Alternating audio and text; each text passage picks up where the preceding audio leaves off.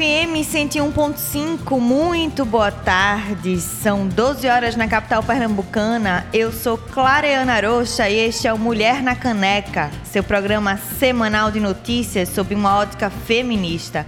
Estamos ao vivo, diretamente dos estúdios da Rádio Pública do Recife. Muito boa tarde, eu sou Inamara Melo e te desejo uma boa sexta-feira, ainda que todas e todos nós estejamos lamentando a triste marca das 600 mil mortes pela Covid-19 no Brasil.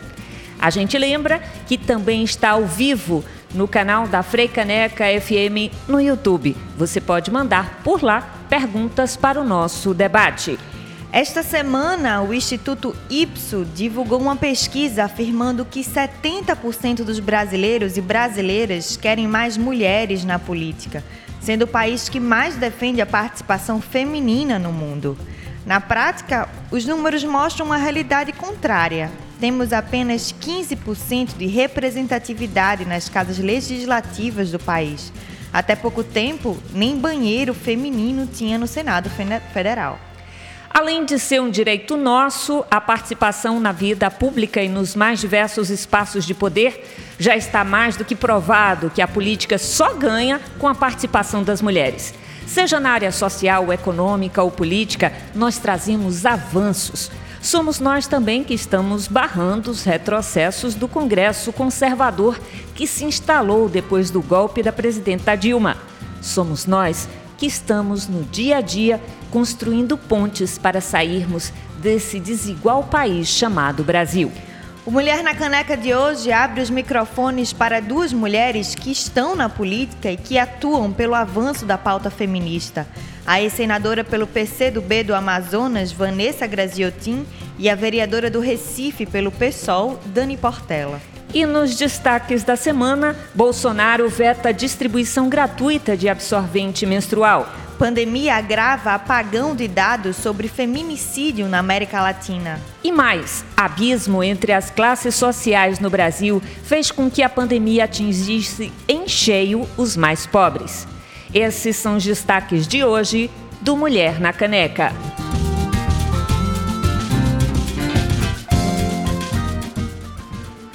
Ser mulher no Brasil é andar numa corda bamba. Cai aqui, se equilibra ali.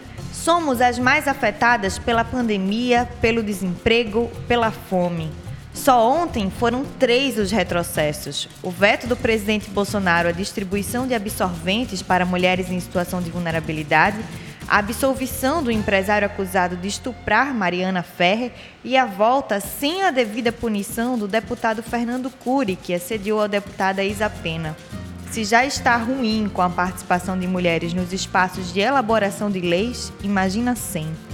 Ter a presença de deputadas e senadoras progressistas no legislativo é fundamental para barrar o conservadorismo, garantir nossos direitos básicos só poderemos viver em uma democracia plena quando existir também a igualdade de gênero, quando a paridade for uma realidade, quando as decisões que direcionam o nosso futuro enquanto sociedade tiver a participação das mulheres e levar em consideração que somos 51% da população desse país e que podemos e sabemos fazer política.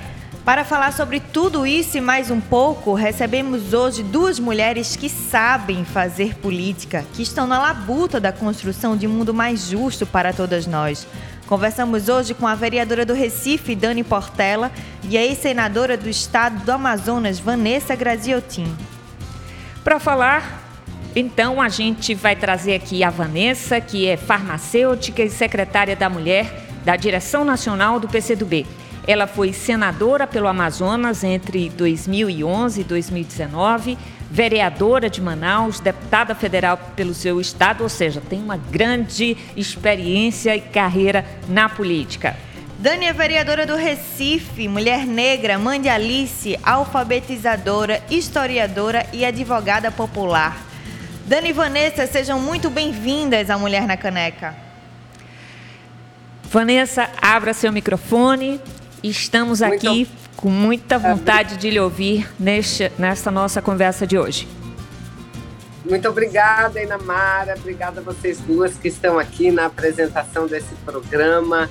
É uma alegria. Olha, eu confesso que eu já estou conversando com a Inamara pelo WhatsApp há muito tempo. Nós só conseguimos é, acertar nossa participação hoje. Eu mostrei a ela, mostrei a vocês é, que é. são quatro compromissos ao mesmo tempo. Mas para uma mulher isso é, é comum, né? Para uma mulher isso é comum e é, é ficha pequena, não é? Então, uma alegria para vocês. Olha, eu não consegui. Namara, você está acompanhada, porque eu acho que falhou um pouco o áudio. É, não, não peguei o nome da, da nossa companheira. Clareana. Clareana é, E a nossa entrevistada é a Dani Portela, vereadora do Recife, pelo PSOL. Tá certo. Uma alegria estar com vocês todas aqui, viu? Dani, muito bem-vinda ao Mulher na Caneca. Abra seu microfone. Gratidão pelo convite. Mais uma vez vim aqui debater sobre temas tão necessários, urgentes e importantes. E aproveito para agradecer, agradecer todo mundo que chegou para ouvir, agradecer a vocês que vão conduzir e a Vanessa também por estar aqui partilhando esse momento onde todas nós nos fortalecemos de alguma maneira. Bom, a gente começa falando com a nossa ex-senadora Vanessa, que foi entre 2011 e 2019 acompanhando ali de perto o golpe contra a presidenta Dilma. Inclusive, ela chegou a ser agredida, né? A, a Vanessa chegou a ser agredida por um integrante do MBL no aeroporto, no pós-impeachment. É, e aí a gente pergunta como é que você vê, Vanessa, aquele período hoje em que diversos fatos estão mais esclarecidos, como a atuação, por exemplo, do juiz Sérgio Moro, a ascensão de Bolsonaro, quer dizer, quem viveu aquele momento histórico para o Brasil, é, em que a gente é, tirou do poder uma mulher que é, vinha com valores absolutamente elevados e, e hoje com o Brasil na contramão? Bom, é, primeiro que você levanta um assunto que a gente poderia passar o dia aqui conversando, né? Um assunto muito amplo e, e, é tipo uma cordinha, ela puxa todos os demais, não é?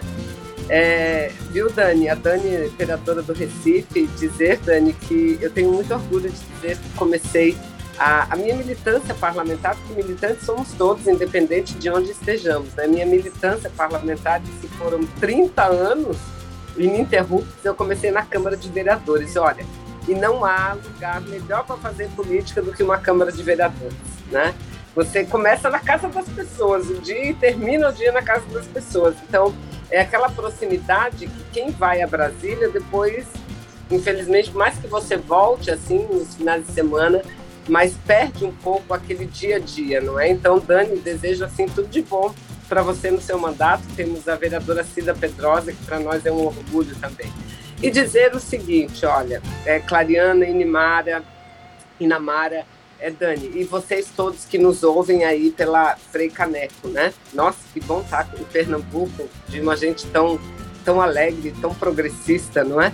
Dizer o seguinte, que é, foi um momento muito, o período do impeachment da Dilma foi assim, eu acho que meu pior momento no parlamento e foi um dos piores momentos da sociedade brasileira. Mas aquele processo não começou em 2016, começou lá em 2013, naquelas manifestações, lembra que dizia, ah, são manifestações é, é, espontâneas, mentira, aquilo tudo já vinha aqui, ó, vinha no WhatsApp, vinha tudo é, nas redes sociais, aquela grande mobilização. Ali eles deram um, um, um, um empurrão, uma força para fazer um golpe muito grande, perder as eleições de 2014. E depois que perder as eleições de 2014 para uma mulher, para Dilma, que se reelegeu, e é bom que se diga, foi reeleita por conta da proposta política, porque a eleição que debateu proposta foi aquela, né? o segundo turno duro. Então a gente debatia se queria privatização, se queria um Estado mais forte, como é que ia ser a saúde, como é que ia ser a educação. Aí perderam as eleições e eu convivi, é, estava lá ao lado daquele que perdeu as eleições, do PSDB, que subiu a tribuna no Senado, ele era senador e disse: ela não vai governar. E ali começou o calvário do Brasil. Eles não deixaram a presidenta governar. A gente vivia uma crise econômica, que não era uma crise econômica brasileira, era uma crise mundial. os países estavam atolados na crise. Mas aqui é, não aconteceu como aconteceu em vários países, da, das forças políticas se unirem, né, se unirem e tentar aprovar e tentar aprovar é, é, é, o que era de melhor para o Brasil naquele momento. Não, eles optaram em tirar uma presidenta que não cometeu nenhum crime. Né? Hoje, o tempo passado, ninguém mais disse que aquilo foi impeachment, aquilo foi um golpe. E um golpe, é, é, é PSDB reconhece, todos reconhecem, ministros do Supremo reconhecem, porque diz, olha, ela não tinha condição de governar. Como assim não tinha condição de governar? Então, o caráter misógino é muito forte. Claro que a força é, é motivadora foi econômica, foram interesses econômicos muito fortes, tanto que depois da tirada da Dilma veio a prisão e condenação do Lula. Sem nenhuma prova, todas elas desfeitas agora, porque senão eles iam fazer, como diz aquele velho ditado, nadar, nadar e morrer na praia.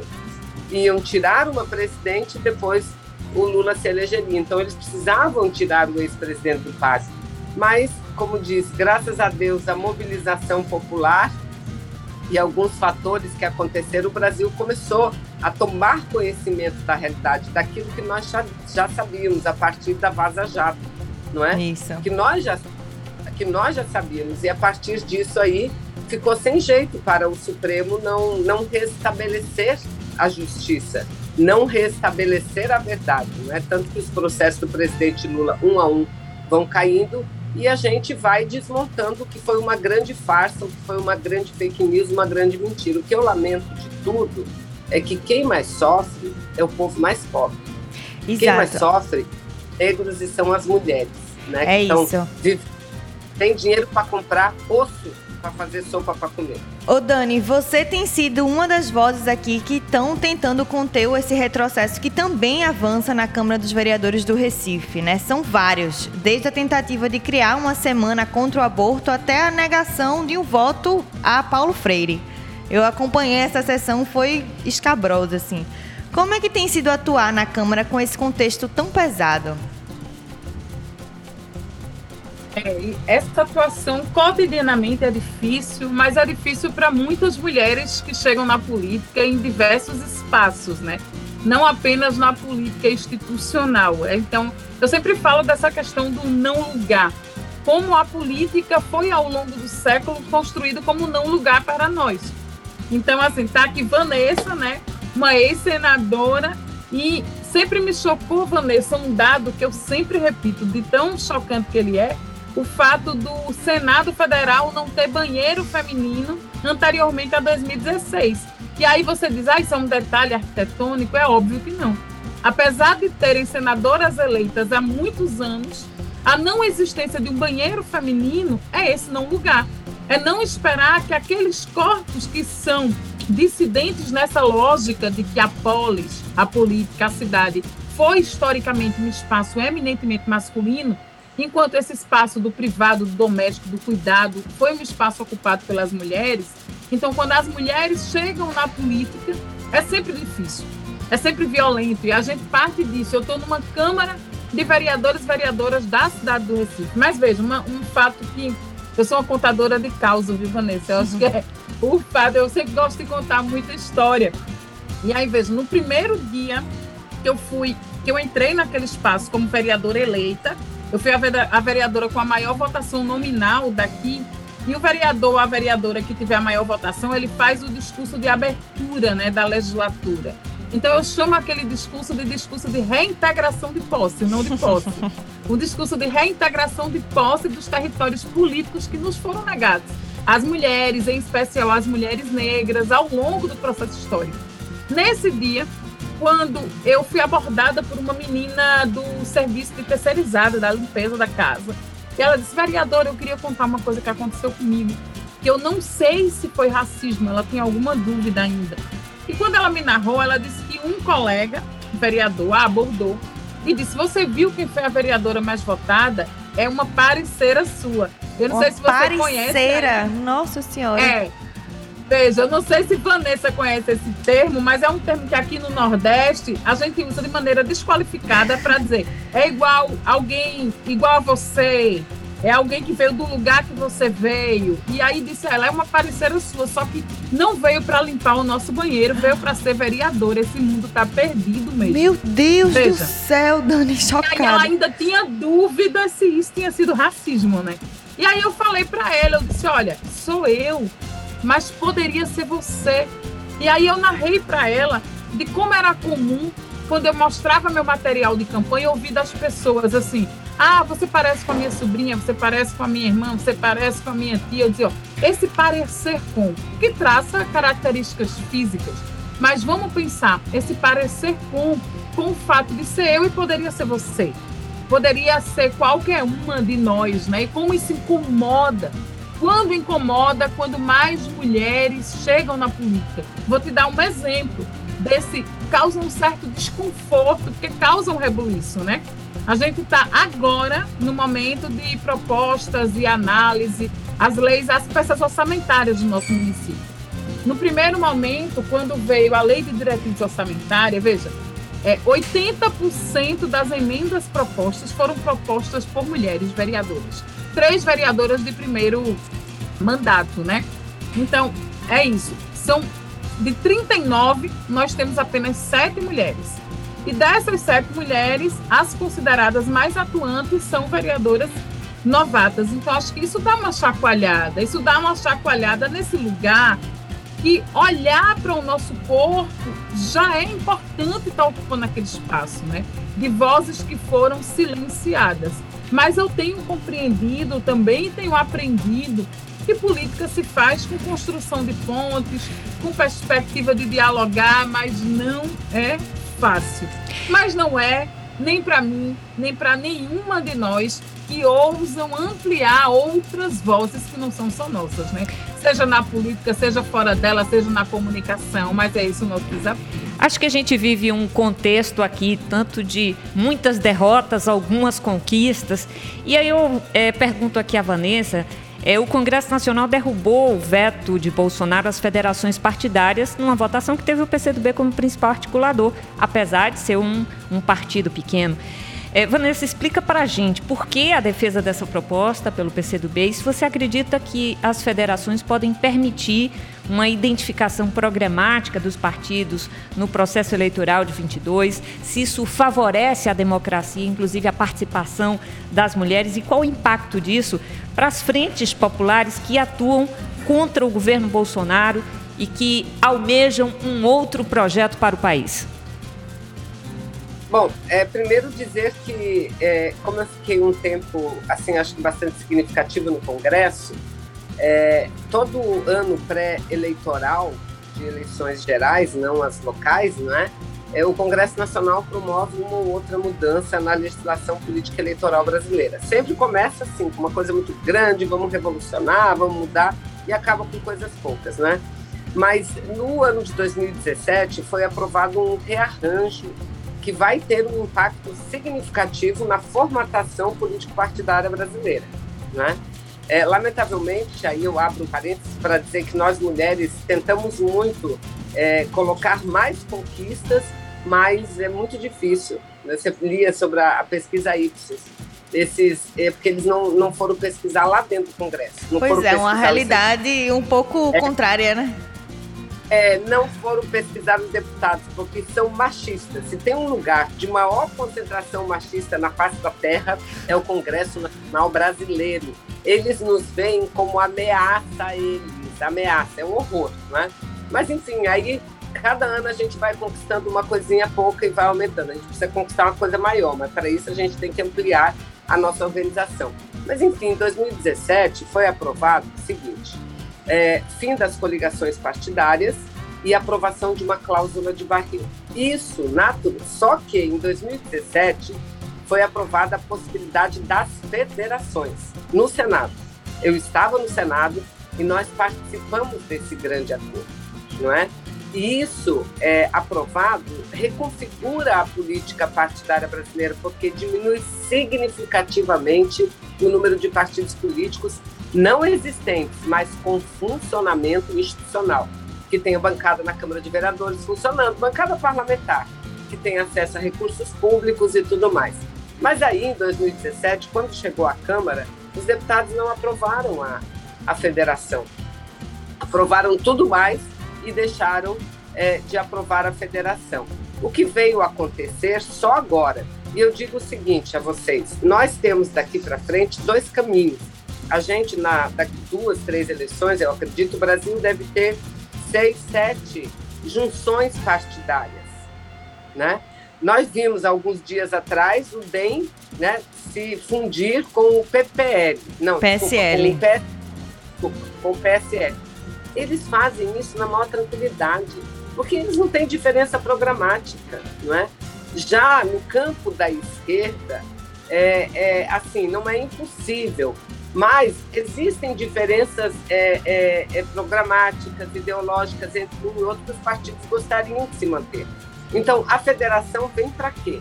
Para permitir que esses partidos coexistam dentro de uma junção, ou seja, de uma federação, que é uma federação que tem vida permanente, ela não tem tempo de duração. O que a lei prevê é que um partido político, quando federa com outro, ele só vai poder desmontar a federação quatro anos depois. Isso, eu diria que sabe o que, que é? É a politização da política. Eu não sei se a Dani sofreu isso, talvez não porque não seja de um partido como eu, chamado de Partido Comunista, né? Mas eu sofria muito, assim, as pessoas dizendo, não gosto do seu partido, mas eu gosto de você, vou votar em você. Não, as pessoas não têm que votar na outra pessoa, a pessoa tem que votar no programa o programa para a sua cidade, o programa para o seu país, porque eu vim e vou, vou passar, mas outras virão. Outros virão e que vão defender o mesmo programa que eu defendo, não é? Então a federação, eu diria assim, de uma forma bem, é, é como é que se diz, redundante, que é a politização da política. Nós vamos ver aquela junção de, de, de, de, esquerda, dos progressistas, dos verdes, como existe em vários países, no Uruguai, por exemplo. E isso vai fazer com que a gente se junte, né? Você vê, eu estou aqui participando do programa com vocês com o Dani. Qual é mesmo a, a, a, nós temos algumas diferenças programáticas, PCdoB e PSOL, por exemplo, mas agora nós temos uma bandeira, uma pauta em comum. Nesse momento, se nós temos uma pauta em comum, nós temos que unir. Olha, o desejo do nosso partido, pelo que nós estamos trabalhando, o nosso sonho é juntar toda a esquerda, juntar não só para concorrer aos processos eleitorais, mas para atuar permanentemente na política, porque aí nós seremos mais fortes. Não tem por que a gente atuar dividido e um brigando com o outro. Se agora. Ô, Vanessa. Maior... Oi. Fala diga. nisso, fala nisso. Deixa eu fazer esse gancho. Já que estamos todos tentando aqui derrubar Bolsonaro, as senadoras de vários aspectos da política, né, estão bem unidas na CPI da Covid. É notória que a participação ativa delas mudou os rumos da comissão parlamentar de inquérito, principalmente assim, a atuação de Simone Tebet, do MDB, de Elisiane Gama. Como é que você tem visto a atuação dessas parlamentares da, da, da, ala progressista, né? É possível dizer que as mulheres são um pouco mais focadas e ultrapassam essas barreiras políticas para o bem comum? E aí eu puxo para Dani também, se você verifica isso na Câmara dos Vereadores, esse trio maravilhoso aí, você, Cida, Iliana. Vanessa, o que é que tu acha? Então, eu só lamento muito que a CPI tenha sido formada sem uma mulher. Você viu, você acaba de registrar, elas são muito ativas. Simone foi desrespeitada um dia desse, tal qual Dilma foi muito desrespeitada. Isso. Eu me lembro, abrir aquela, pegar aquela revista semanal, né, que eu não, não vou nem falar. É, desculpa. ela, ela, está, ela está desequilibrada ou seja, é, a Simone, né, agora a mesma coisa, a senadora Simone, eu estava lá no dia, nós nos solidarizamos com ela, enfim, é, ela é desequilibrada, porque é isso, o homem é forte, a mulher já é desequilibrada. Se levanta a é, voz, ela está com é, algum problema. Está tá nervosa, está nervosa, né? o homem não, o homem é forte, o homem é seguro, né? Então, isso é a misoginia que marca a política brasileira e que explica por que, que a gente ocupa só 15% das cadeiras. Então, eu lamento os partidos políticos não terem colocado. Aí, aí você diz, não, mas eles estão abrindo espaço para elas. Não era só isso que eles deviam ter feito. Eles deviam não, ter sem dúvida. Mas, mas o fato delas estarem ali foi uma luta muito delas, né? Isso precisa ser Porque celebrado. Não, na hora de votar, elas não votam. Sim. Agora, apesar disso, as mulheres, como você disse, elas são tão dedicadas, elas são tão mais competentes que elas chegaram e tomaram lugar. E transformaram Isso. a CPI. É disso que eles têm medo, sabe? Então eles deviam tomar vergonha na cara, aqueles partidos que estão lá, os homens que dirigem os partidos, e dizer: olha, aí sim era um gesto. Eu brinco muito com o senador Omar. O senador Omar, que é o presidente da CPI, é daqui, né? Aí eu brinco muito com ele. Falei: e aí, quando é que vão abrir uma vaga? Abre para elas votarem. Lá não tem problema, nem que seja no final. Abre a vaga para as mulheres é, terem de direito o que elas já têm de fato, que é um espaço gigante dentro da CPI. Dani, você e seu trio maravilhoso, como é que você vê isso na Câmara dos Vereadores? Eu concordo com Vanessa, que é justamente isso, dizendo que as mulheres atuando na política fazem diferença, sim. Inclusive, eu gosto muito de uma frase que diz: com mais mulheres na política, há mais políticas públicas para as mulheres. Porque a gente fala de um lugar a partir das experiências que nos atravessam, né? Então a gente amplia as vozes vindas desse lugar. Então vamos pensar, você deu o exemplo aí falando justamente desses debates, toda a articulação para essas mudanças eleitorais é, que foram feitas nacionalmente pela nossa vice-governadora, presidenta do PCdoB, Luciana, é, com quem eu tive conversando há poucas semanas, acho que há duas semanas atrás, de justamente falando que como essas mudanças e as legislações eleitorais elas são implementadas e pensadas a partir da lógica de manter no poder os grupos que sempre estiveram no poder.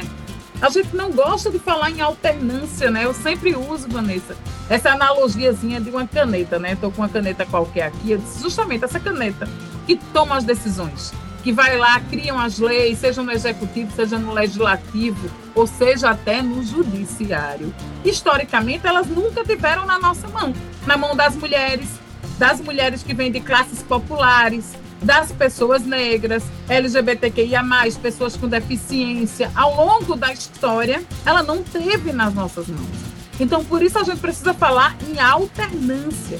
E essa alternância incomoda mesmo, é desconfortável porque a gente vive sobre a égide de uma suposta democracia representativa. Só que ela não representa o conjunto da sociedade. Que democracia representativa é essa? Que nós somos mais da metade da população no Brasil. Aqui, Vanessa, em Pernambuco, somos 54% da população de mulheres. Que negros, negras e pardas são uma maioria expressiva. Que democracia representativa é essa que a gente não está representado proporcionalmente nos espaços de decisão. Então a gente precisa falar em alternância. Precisa falar de que justamente muitas pessoas que criam e formulam as leis, elas querem manter o poder nos mesmos grupos, de famílias ricas, abastadas, com sua maioria homens, brancos, cis, heteronormativos. Então esse espaço de poder ele vai se agarrar e a gente vê isso expresso nessa luta do Congresso Nacional para reformas que supostamente não ampliam a participação democrática, né? Então aqui a tua pergunta na Câmara de Vereadores do Recife a gente pode contar uma bancada que não é só uma bancada feminina, não são quaisquer mulheres, é uma bancada feminista, né? São mulheres que se localizam no campo do campo democrático de esquerda que entendem, que têm um entendimento comum, apesar de programas distintos que a gente está falando, do Partido dos Trabalhadores, do PSOL e do PCdoB, de terem diferenças programáticas, se localizaram em 2016 na compreensão que quando a gente finalmente elege a primeira presidenta do nosso país, ela sofreu um golpe. Um golpe que teve vários traços de misoginia, de machismo, mas que foi também jurídico, político, midiático e todas aquelas violências que atravessaram a presidenta Dilma nos atravessaram um pouco cada uma de nós. Então, aqui no Recife, a gente pode sentir sim uma bancada feminista, né? não apenas feminina, e que entende a centralidade da luta das mulheres em vários temas, inclusive direitos sexuais reprodutivos, né? Que é outra coisa que eu questiono, viu, Vanessa? Você já foi senadora, em 2018 eu fui candidata a governadora aqui do estado, é, do pessoal com pouca estrutura, mas eu fiquei em terceiro lugar naquela eleição. E aí eu sempre questionava, eu estava em todos os debates, né, televisivos e de rádio, sempre que eu chegava, as perguntas direcionadas a mim eram diferentes das perguntas direcionadas aos candidatos homens. Então sempre me era perguntado sobre aborto, sempre me era perguntado sobre violência contra as mulheres. E aí eu dizia, eu quero falar sobre aborto, sobre direitos sexuais reprodutivos, eu quero falar sobre violência de gênero, violência contra as mulheres, mas eu quero falar sobre economia, eu quero falar sobre que modelo econômico a gente quer para superar as desigualdades. Eu quero falar sobre tributação. Eu quero falar sobre taxação de grandes riquezas. A gente quer discutir. E a gente vai falar mais daqui a pouquinho, porque agora a gente, Dani, um a gente precisa dar um breve intervalo. Já volta. Vamos com a vereadora do Recife, Dani Portela, a ex-senadora pelo estado do Amazonas, Vanessa Graziotin. A gente dá este intervalo e você acompanha mais música. A gente escuta a música nova de Ana Maim, Pirraça, Freicaneca FM, a rádio pública do Recife.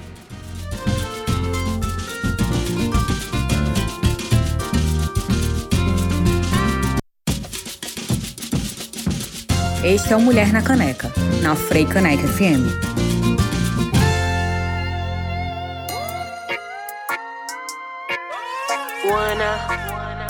WR no beat. Toda vez que a gente se encontra desse jeito, tu fica me olhando a noite inteira sem parar. Faço pouco caso, finjo que não tô vendo. Mas teu jeito te entrega, sei que quer me provocar. Tu até pode, só não pode encostar, querendo me fazer suar. Mas eu jogo duro, só sinto pra descansar. Tu faz fumaça, eu faço pirraça. Rebolo lentinho e jogo bem na tua cara. Tu faz fumaça, eu faço pirraça.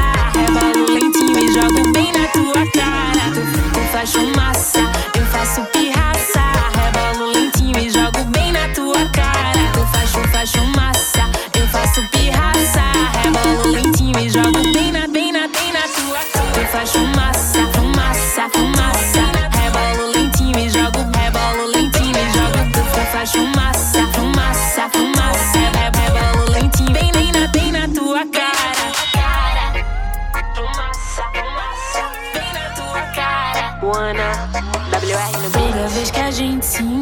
Desse jeito, tu fica me olhando a noite inteira sem parar. Faço pouco caso, finjo que não tô vendo. Mas teu jeito te entrega, sei que quer me provocar. Vem que eu vou te hipnotizar.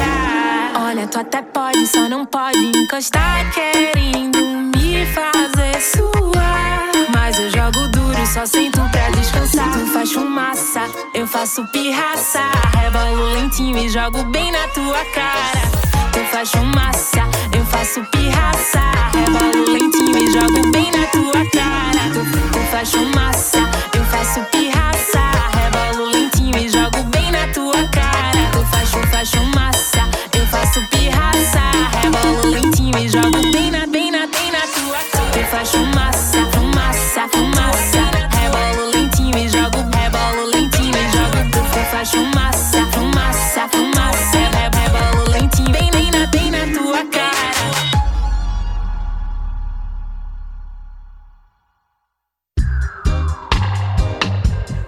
Freicaneca FM, a melhor programação em linha reta.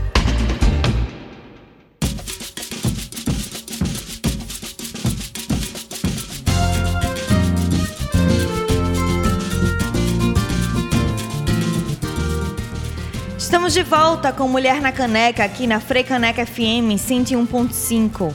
Nós acabamos de ouvir o Ana Maim cantando Pirraça. Para você que chegou agora, nosso bate-papo de hoje é sobre participação política das mulheres com a vereadora do Recife, Dani Portela, e a ex-senadora do estado do Amazonas, Vanessa Graziotin.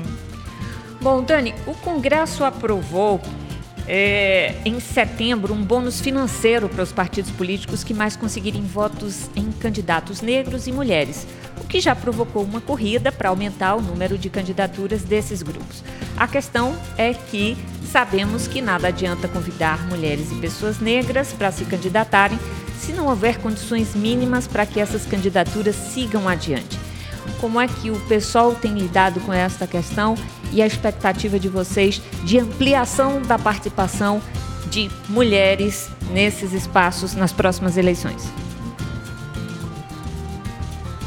Olha, eu vou tentar ser bem breve para democratizar essa a comunicação aqui para todas falarem, mas é, o pessoal é um partido que nesse sentido, a gente se coloca como partido, claro, é um partido socialista, anticapitalista, mas, sobretudo, feminista, antirracista, anticapacitista, anti-LGBTQIA, mais fóbico. Então, o PSOL já tem paridade de gênero e raça nas instâncias partidárias, nas suas direções é, nacionais, estaduais e municipais. Então, isso já mostra um avanço para que as nossas vozes sejam ouvidas, né? Muito antes de se pensar em cota, em tamanho, a gente já fazia esse debate internamente, então, nos espaços de decisão da política interna dos nossos partidos. Mas veja, é, a gente tem que ter muita atenção nessa questão de política de cota, porque quando o TSE ele cria, por exemplo, a gente vai usar aqui a cota de gênero, os 30%, para obrigatoriamente candidaturas femininas nas eleições proporcionais viu que isso não foi suficiente. Mesmo com os 30%, não ultrapassaram muito esse percentual e o que é que aumentou? Um boom de explosão pela obrigatoriedade da cota de candidaturas chamadas laranjas, né? De mulheres utilizadas pelos partidos políticos e partidos de todos os campos para poder garantirem as candidaturas masculinas, né? Então foram em 2016 foram milhares de mulheres que foram candidatas e não tiveram sequer um voto, nenhum delas mesmas, né? Então, mostrando uma fraude eleitoral, utilizando essas mulheres, inclusive que muitas vezes ficam inelegíveis, porque sequer esses partidos políticos faziam suas prestações de conta eleitoral. Isso é muito grave, né? Porque você pode ficar inelegível por quase uma década sem poder tirar passaporte, assumir cargo público ou função, fazer um concurso público. Então, isso impacta diretamente a vida de milhares de mulheres, porque a cota obriga os partidos, e muitos partidos se utilizaram dessas mulheres para fraudarem essas cotas. Aí se entendeu que era necessário separar recurso, não só a reserva da cota na Você candidatura. Na e mesmo com os recursos, nós não aumentamos o número de mulheres. É importante sim, mas é importante que a gente busque paridade mesmo e que a gente amplie essas vozes, potencializando mulheres, negros e negras para serem candidatos, mas dando condições para se fazer campanha. E, a, e justamente, muitas vezes o que pesa é que muitas mulheres sofrem com a dupla, a tripla jornada. Então, Vanessa sabe o quanto é difícil estar como mulher na política, mas a gente tem que fazer. E a senadora. Isso só uma reserva. E a, a, a, quando senadora, a Vanessa, inclusive, tinha uma proposta que era justamente para ampliação das eleitas, não é, Vanessa? Que não basta cota, é preciso a gente pensar naquilo, em quem vai de fato assumir a cadeira. Essa proposta faltou pouquinho para ser aprovada no Congresso Nacional, ou não? Olha, é, depende. É, nós conseguimos aprovar duas vezes essa proposta no Senado, mas chega na Câmara e esbarra. Sabe por que, que aprovou no Senado duas vezes já? Porque não mexe com a estrutura do Senado, só mexe com a estrutura da Câmara, os bonitinhos, né? Quando chega na hora de votar, que tem que ter no mínimo um terço de senadoras obrigatoriamente, aí eles não querem nem saber. Enfim, é aquilo que Dani colocou e que nós todos sabemos, né? A maior concentração de machistas, né? É, é, do Brasil está no parlamento brasileiro. Mas, enfim, eu só quero completar, completar o que Dani disse, que a gente precisa avançar. É claro que nós não vamos abrir mão de uma ou outra vitória. E de 95, quando foi aprovada a primeira lei de cotas de candidaturas no Brasil, até hoje, 2021, a gente avançou muito. Antes não era obrigatório preenchimento, passou a ser.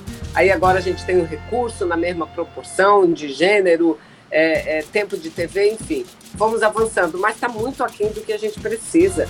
Porque, olha, o Brasil é um dos países mais desiguais quando se tratam de é, ocupação por mulheres dos espaços de poder. Aqui na América Latina, a gente perde é, é, para uma ilha chamada San Kitts e, e, e, o Haiti. Né? A gente ganha, perde, não perde de todos e ganha deles.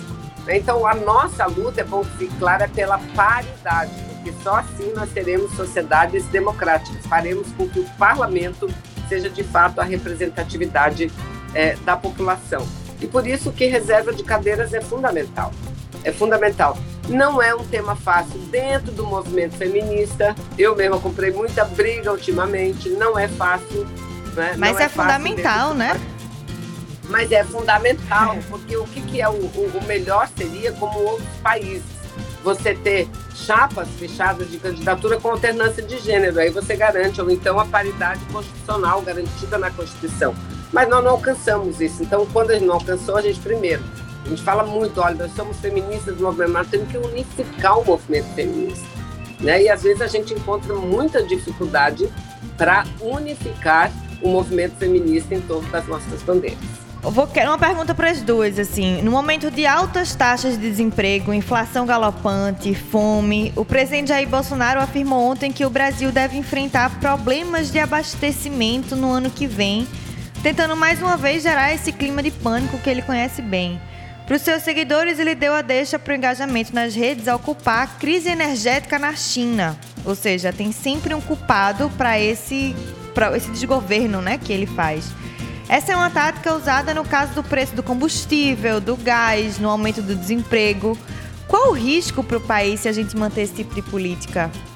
Dani. Olha, o risco é uma instabilidade maior do que a que já existe, né?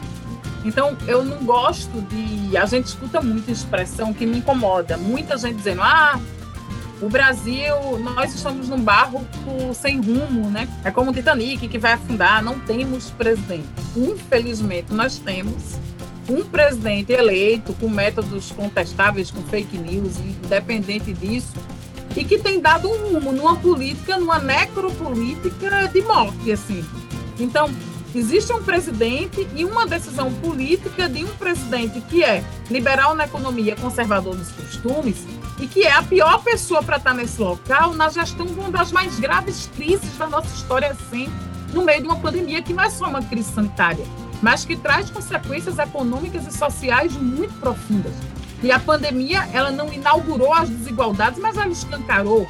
Então a gente está vivendo um retorno da fome para o nosso país e fome que a gente chama de insegurança alimentar, a gente sabe que tem diferenças, mas nesse momento milhares de brasileiros vivem em insegurança alimentar.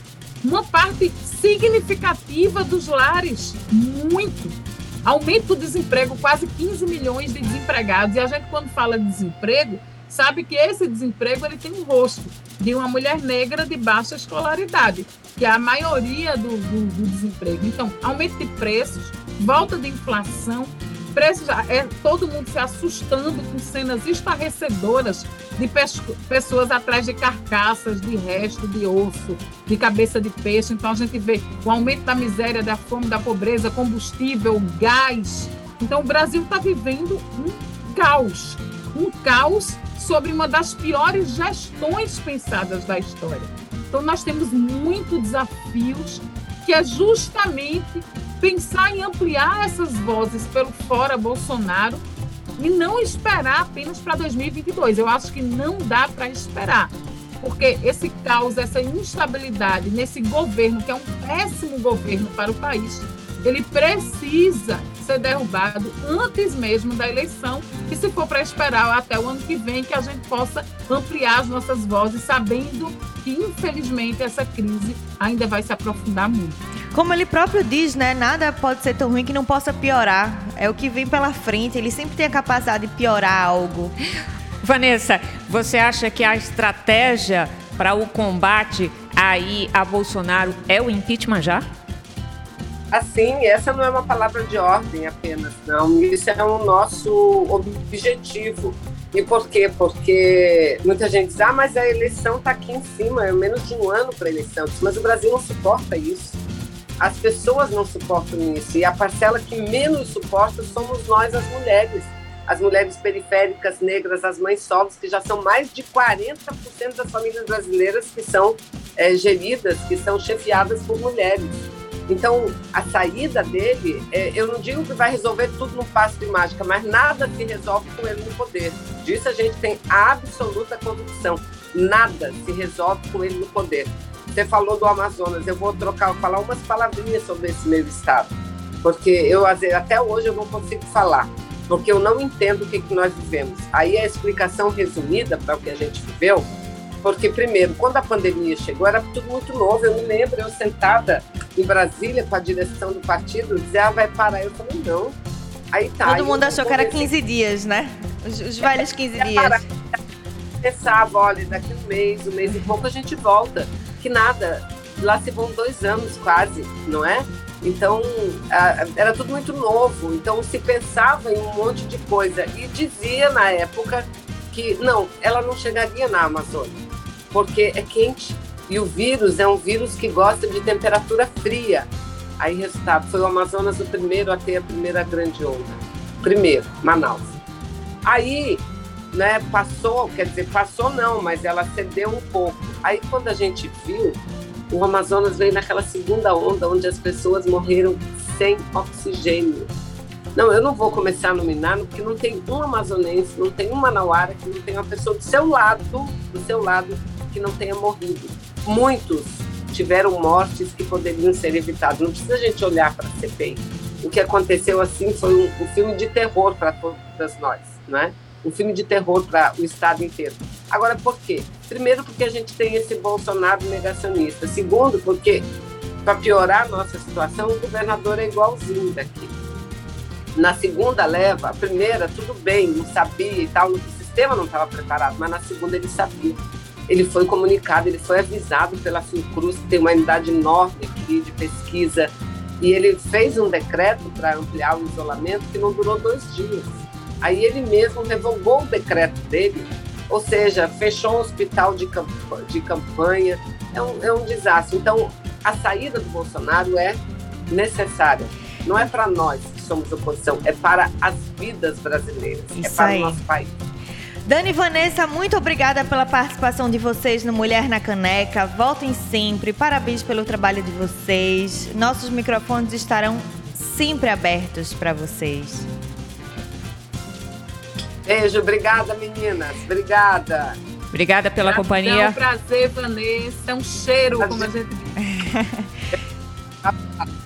Enquanto isso, tem mais música. Bruno Nascimento canta Lar.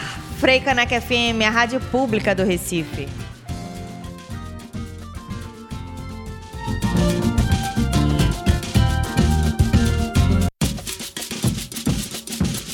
Você está ouvindo Mulher na Caneca, com Clareana Rocha e Namara Melo.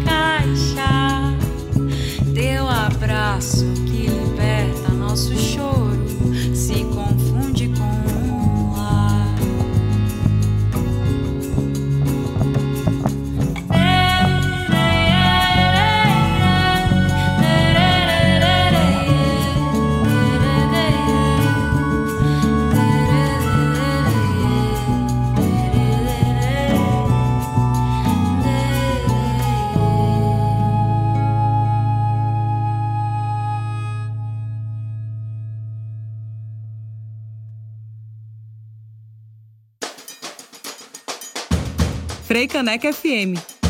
Todos os sons do Recife.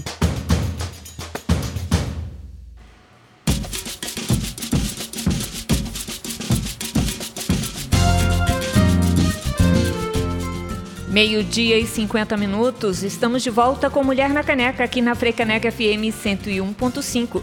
Nós acabamos de ouvir Bruna Nascimento cantando Lar. Neste terceiro e último bloco, notícias que valem a pena ser comentadas no quadro E aí, o que tem de novidade? Na matéria do G1, o presidente Jair Bolsonaro vetou a distribuição gratuita de absorvente menstrual para estudantes de baixa renda de escolas públicas e pessoas em situação de rua ou de vulnerabilidade extrema. A decisão, publicada ontem no Diário Oficial da União, argumenta que o texto do projeto não estabeleceu fonte de custeio. A proposta, de origem na Câmara dos Deputados, foi avalizada pelo Senado no dia 14 de setembro e seguiu para a sanção do presidente. O presidente vetou ainda o trecho que incluía absorventes nas cestas básicas distribuídas pelo Sistema Nacional de Segurança Alimentar e Nutricional. O texto aprovado pelo Senado previa que o dinheiro viria dos recursos destinados pela União ao Sistema Único de Saúde e, no caso das presidiárias, do Fundo Penitenciário Nacional. Em relação ao SUS, o presidente argumentou que os absorventes não constam na lista de medicamentos considerados essenciais e que, ao estipular beneficiárias específicas, o projeto não atendia ao princípio de universalidade do Sistema Único de Saúde. Sobre o Fundo Penitenciário Nacional, o presidente alega que a lei que criou não prevê o uso de recursos para esse fim. É um absurdo sem limite esse negócio assim. Bom, mas agora corre é, o Senado para se mobilizar, para derrubar no Congresso o veto do presidente da República, Jair Bolsonaro, à distribuição gratuita de absorventes. Olha, imagine que existe uma estimativa de mais de 6 milhões de estudantes que utilizam e que poderiam ser beneficiadas por esta medida no Brasil. A gente está falando de. É, mulheres, meninas de baixa renda. Exato. A gente está falando de mulheres em vulnerabilidade social. A gente está falando de pessoas sem dignidade menstrual. E esse argumento dele de que vai estipular beneficiárias específicas, nós somos 51% da população e ainda tem os homens trans que menstruam. Então não são nem só mulheres, né? Ainda tem homens trans que entram nessa lista também. É um absurdo sem Dizer que isso não é essencial, dizer que isso É. não é uma prioridade.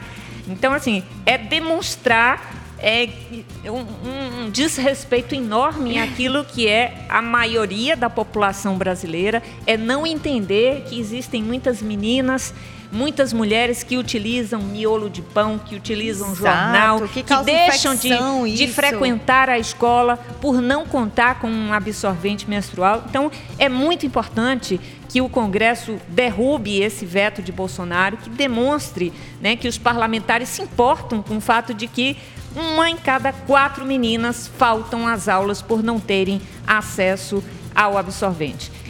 A matéria de Thaís Guimarães, do Globo. Entre janeiro e setembro deste ano, foram registrados ao menos 1.445 casos de feminicídio na América Latina. Nos dois anos anteriores, a média era superior a 5.400 crimes, segundo estatísticas da organização civil franco-argentina Mundo Sul. Mas a diferença não significa que os números estejam diminuindo de fato. A região vive um apagão de dados sobre esses crimes, com informações incompletas, desatualizadas ou mesmo inexistentes na maioria dos países. Um quadro que se agravou durante a pandemia da Covid-19. Segundo a presidenta da Mundosur, Eugênia D'Angelo, os dados sobre feminicídio na América Latina e Caribe não são padronizados, o que dificulta a computação.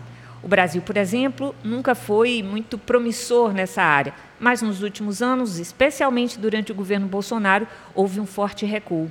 Os números também foram relegados a um segundo plano, apesar dos alertas das Nações Unidas e da Organização Mundial da Saúde de que a pandemia aumentou ainda mais a exposição das mulheres à violência em razão de medidas como quarentenas e interrupções de serviços essenciais. Aqui no Brasil, a única coisa que tem funcionado são essas, essas organizações feministas que estão trazendo esses dados. Né? A imprensa essa parte da imprensa um pouco mais feminista também é que tem ajudado um pouco, porque se e depender a... da nossa querida Damares... Isso, e a gente registra nada. que este apagão dos dados, ele não está restrito à situação da violência ou à situação das mulheres. Né? A falta de transparência nos dados federais tem sido uma prática dessa gestão. Eu acho que a gente conta aí, principalmente, o principal exemplo seria o censo que é realizado pelo IBGE, que já deveria ter acontecido, que foi adiado para o ano de 2022, que ainda tem a sua realização ainda incerta, porque o orçamento que foi disponibilizado para isso é ainda é inferior ao necessário e o IBGE ele cobra do governo federal aquilo que seria o necessário para a realização do censo em 2022. Matéria da seção Igualdades da revista Piauí. O abismo entre as classes sociais no Brasil fez com que a pandemia atingisse em cheio os mais pobres. Mas não bastasse isso, a chance de um brasileiro sobreviver à Covid-19 esteve atrelada, desde o começo, a seu gênero e sua raça. É o que demonstra um estudo da Rede de Pesquisa Solidária, baseado em dados do Sistema de Informação sobre Mortalidade do Ministério da Saúde sobre os óbitos por Covid registrados em 2020. Os pesquisadores analisaram as informações de vítimas que tinham profissão registrada no cadastro do SUS. O resultado mostrou que entre grupos menos privilegiados, o risco de morrer de Covid é quase sempre maior do que entre homens brancos.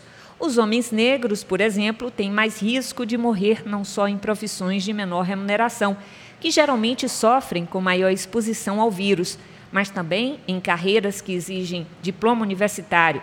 As mulheres negras têm risco de morte maior do que os homens brancos em todas as profissões que compõem a base da pirâmide social. Em números absolutos, o setor comércio e serviços foi o que teve a maior quantidade de trabalhadores vitimados pela Covid-19 no Brasil. Ao todo, foram 6.420 mortos, quase o dobro das outras duas áreas com mais vítimas da doença. Mulheres negras têm mais que o dobro de risco de morrer por Covid-19 que homens brancos, que atuam como alimentadores da linha de produção. O estudo aponta dois fatores principais para essas diferenças. Uma delas é o modo de inserção no mercado de trabalho, que tende a ser mais precário para mulheres em relação aos homens e para negros em relação a brancos, seja pelo tipo de vínculo, formal ou informal, ou pela estrutura do estabelecimento onde atuam. A outra é a desigualdade de acesso a recursos que se somam a fatores ambientais, como saúde, transporte, moradia, alimentação. Mulheres brancas que atuam como agentes de saúde ou do meio ambiente estão quase três vezes mais sujeitas a morrer de Covid-19 do que homens brancos na mesma função. Bom, eu acho que a gente precisaria lembrar, por exemplo, é, o nosso transporte coletivo, né, aquilo que envolve as aglomerações, ou como é que as pessoas é, acessavam recursos como as próprias máscaras. Então, por exemplo, quem tem recurso acaba optando por uma máscara N95 de melhor qualidade, consegue se proteger. Isso tudo é sempre negado a quem tem. E a falta de informação também, né? Essas pessoas não puderam fazer quarentena também, é, a falta de, de coordenação também para que, esse, que fosse possível que as pessoas se protegessem nessa pandemia que, infelizmente, esse presidente. Sem contar nas fake news e Exatamente. na turma que desvaloriza o uso de máscara, é, aquilo que envolve é, as medidas sanitárias, então é preciso ficar muito atento. A gente comemora o fato de ter reduzido o número é, de casos de Covid em Pernambuco, o caso de internamentos, mas é importante lembrar que as medidas sanitárias precisam ser mantidas, o uso de máscara precisa ser mantido e a gente torce para superar aí essa, vacinem, essa pandemia. Se vacinem Isso. com a primeira e com a segunda, segunda dose, pelo amor de Deus. Mulher na Caneca fica por aqui. Sugestões de pauta podem ser enviadas para mulhernacaneca.gmail.com. Lembrando que você pode escutar este e outros episódios do Mulher na Caneca nas plataformas de streaming da Freicaneca FM. Nós ficamos por aqui agradecendo, como sempre, a sua companhia e também o trabalho técnico de Kleber Lemos. Muito obrigada a você por seguir conosco. Eu e Clariana voltaremos na próxima sexta-feira ao meio-dia, aqui na Freicaneca FM. Afinal, se é rádio, se é pública, tem que ter mulher.